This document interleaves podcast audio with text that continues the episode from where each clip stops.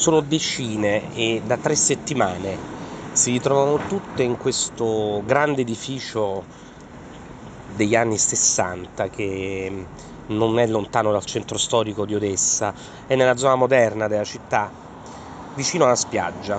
Di solito questo edificio funge da Università Politecnica della città, ma dai giorni subito successivi alla guerra è il centro di addestramento maggiore per i civili che vogliono scendere in campo, uomini ma soprattutto donne. Le donne, dicono gli stessi militari, sono la nostra arma in più, finora non si sono ancora esposte, ma si stanno allenando. Si allenano sotto la guida di più militari che insegnano loro movimenti, preparazione e qualsiasi segreto legato all'uso dell'A K settantaquattro. È una versione leggermente differente dalla K quarantasette, parliamo del celeberrimo Kalashnikov.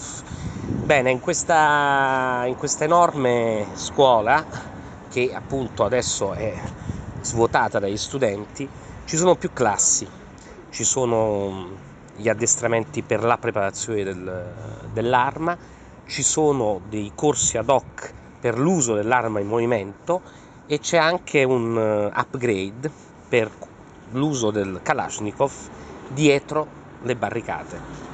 Le donne sono lì e si addestrano ormai da giorni, sono volontarie, sono persone che comunque hanno già messo in campo la loro disponibilità per aiutare i militari che sono a fronte. Ora sono pronte anche a scendere in campo in prima persona, perché poi a Odessa è passato un mese dall'inizio della guerra, ma la convinzione resta la stessa di prima: la vittoria non solo è possibile, ma può essere anche vicina.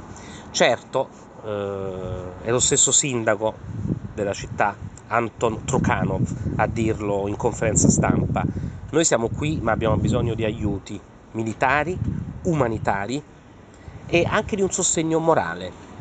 Solo con questi tre elementi l'Ucraina potrà davvero vincere.